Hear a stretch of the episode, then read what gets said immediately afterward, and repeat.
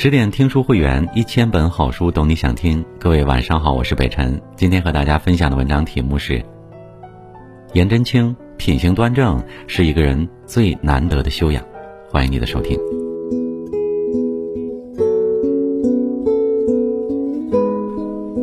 三更灯火五更鸡，正是男儿读书时。黑发不知勤学早，白首方悔读书迟。说起颜真卿，大家可能都会想到这首被无数人当作座右铭的《劝学》和他一手端正大气的书法，却很少有人知道这样的书法和文字背后是怎样一个忠烈刚正的灵魂。生于乱世的颜真卿，曾经历过满门被灭的惨痛，也经历过安史之乱的动荡，一生饱经磨难、伤痛与血泪交织。但即使无数次被逼至绝境，他也坚贞一致，宁死不愿辩解。北宋名家欧阳修曾赞颜真卿：“颜公忠义之节，皎如日月，其为人尊严刚劲，像其笔画。”苏轼更是把他列为诗书文化四大家之一，对他凛然的风骨钦佩不已。如今，颜真卿所处的时代离我们有千年之遥。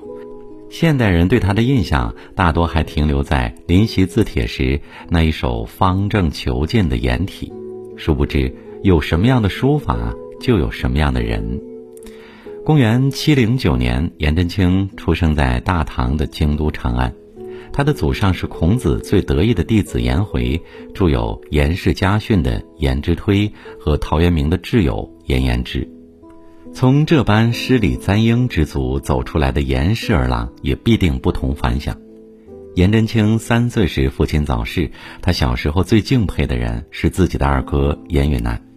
在父亲过世后很长一段时间，颜允南不仅带给颜真卿温书习武，还教给他很多做人的道理。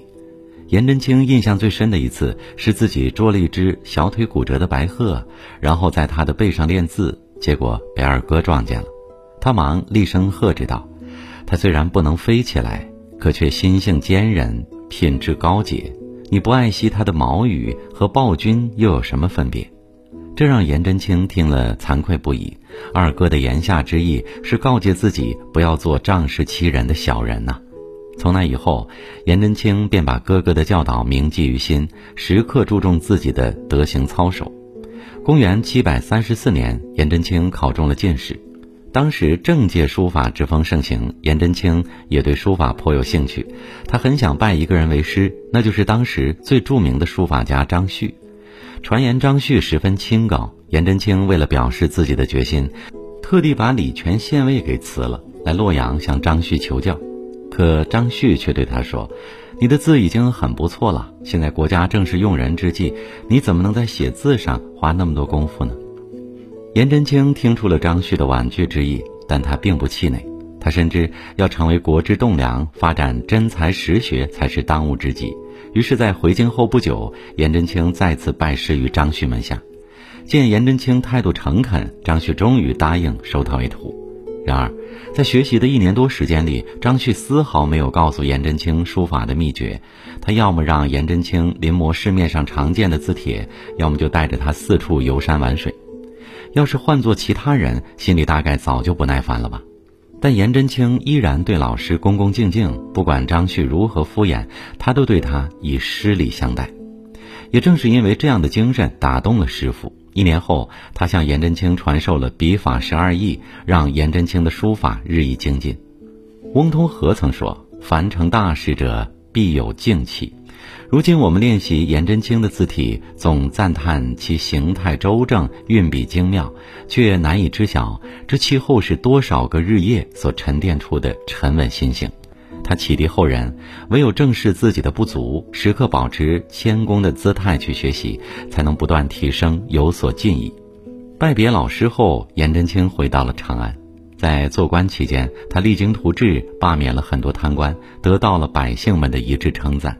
然而，因为政绩突出，颜真卿也引起了奸相杨国忠的注意。当时杨国忠在朝中独大专权，他怎么能容忍颜真卿把自己的同僚都铲除掉呢？于是他下了调令，把颜真卿派到了平原郡做太守。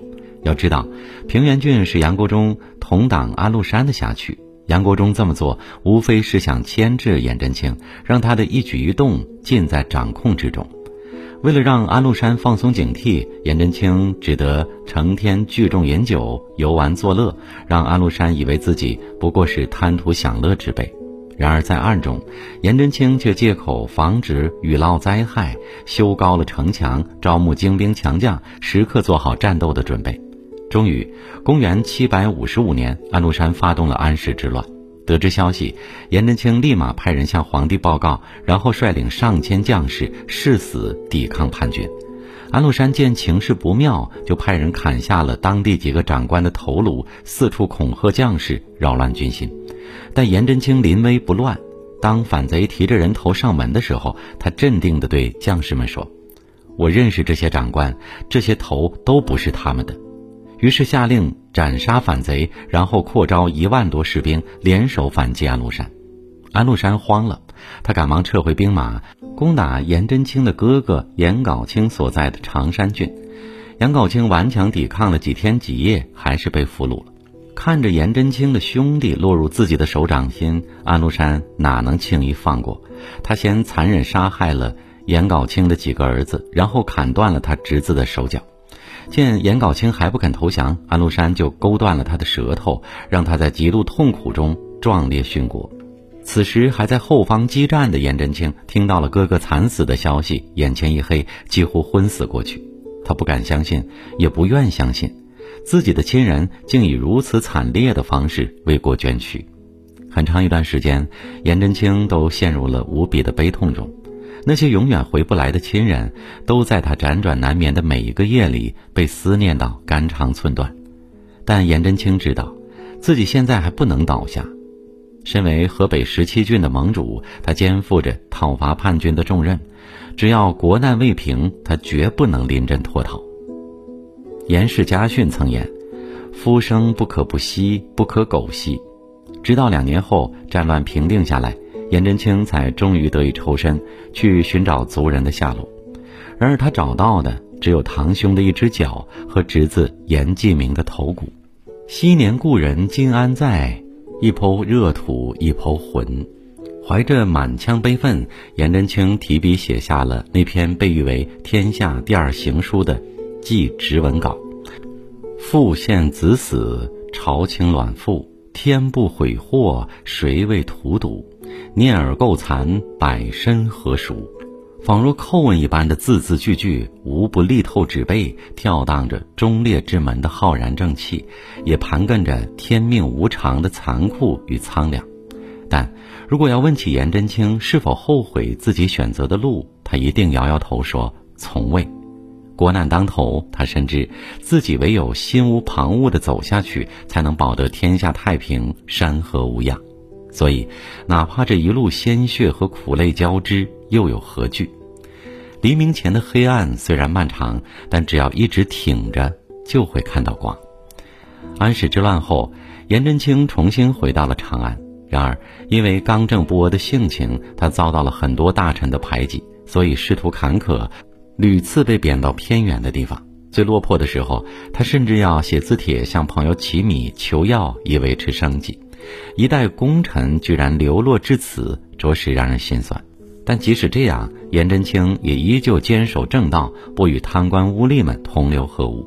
七十岁那年，颜真卿才终于得以重返朝堂之上。可这一次，他又遭到了别人的算计。当时朝堂中属宰相卢杞权力最大。而颜真卿声名显著，让卢杞感到了极大的威胁。他总想方设法的把颜真卿调离京师。时逢叛将李希烈攻陷汝州，卢杞便想出了一个坏主意。他上奏皇帝说：“颜真卿德高望重，不如派他去安抚叛军，以显示出朝堂的诚意。”大臣们听到卢杞的建议，全都大惊失色。要知道，李希烈生性残暴，颜真卿若被派去劝和，无异于羊入虎口。很多人都劝颜真卿不要去，但他却在交代好后事后，义无反顾地离开了京都。不是不知此行凶险，而是早已把保卫国家当做了此生不渝的志向。不出所料，颜真卿刚到敌营，就被李希烈手下一千多人团团围住了。他们手里拿着明晃晃的尖刀，朝着颜真卿骂骂咧咧，甚至放出狠话要吃了他的肉。可颜真卿征战沙场数年，岂是这些小把戏能轻易吓倒的？他面不改色地拿出诏书，在营前宣读起来。李希烈见状，只能不情不愿地走出了军帐。为了让颜真卿归顺于自己，李希烈先假惺惺地摆了一桌宴席款待他，然后又怂恿颜真卿说：“如果自己当了皇帝，就让他做大宰相。”可颜真卿不为所动，他痛骂李希烈。我都是年近八十的老人了，一生只求坚守节操，死而后已，难道还怕你们不成？这可惹怒了李希烈，他派人把颜真卿关在了监牢里，还在院里挖了一个大坑，扬言要把颜真卿活埋了。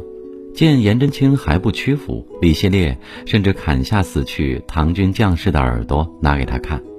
牢狱的折磨已让颜真卿备受摧残。而同胞们所受到的戕害，更是一次次把他拉向痛苦的更深处。可即便如此，他也不愿服一次软，低一回头，因为他知道自己的身后是一个国家的傲骨，更是一个朝代的尊严。见颜真卿软硬不吃，李希烈终于失去了耐心。公元七百八十五年，他派了一名太监来到囚牢，宣读了赐死颜真卿的诏令。此时的颜真卿还不知道此人来自大唐还是贼营，他问道：“使臣可是从长安出发的吗？”太监回答：“我是从大梁派来的。”听完这话，无数复杂情绪涌上了颜真卿心头，他忍不住起身痛骂：“不过是叛贼之流，也敢妄下诏令，自称天子！”话音刚落，他就被人绞杀了。千秋良将耿耿忠魂，也从此归于沉寂。颜真卿死后，满朝震道，唐德宗更是含泪写下悼词：“出入四朝，坚贞一致，居邪累岁，死而不挠，积其圣洁，实为有生。”颜真卿虽然已经去世，但他的铮铮铁骨与崇高人格已然成为民族精神的一部分，千秋万代，永远被世人铭记。欧阳修曾在《新唐书·颜真卿传》中。动情的感叹：“呜呼！虽千五百岁，其英烈炎炎，如严霜烈日，可谓而养哉。”千百年过去了，颜真卿的高尚品质依然在时光的长河里熠熠生辉，而他的字迹亦端厚穷尽，如同正义凛然的君子，铁骨镇世。道之所在，虽千万人，吾往矣。命运多舛的颜真卿。尽管见过、亲历过战场的残酷，见识过世事的炎凉，但依然把忠诚和热血保留到了生命的最后一刻。想来，人生在世最难得的，不也正是一个“正”字吗？面对诱惑不动摇，面对权势不屈从，始终保持自己的本心，清清白白处事，堂堂正正做人。毕竟，刚直的风骨、端正的品行，这些才是一个人身上最难得也最能永恒的品质。就像高尔基所说：“走正直诚实的道路，必有问心无愧的归宿。”愿我们穿越阴霾，依然心怀太阳。更多美文，请继续关注十点读书，也欢迎把我们推荐给你的朋友和家人，一起在阅读里成为更好的自己。我是北辰，我们下次见。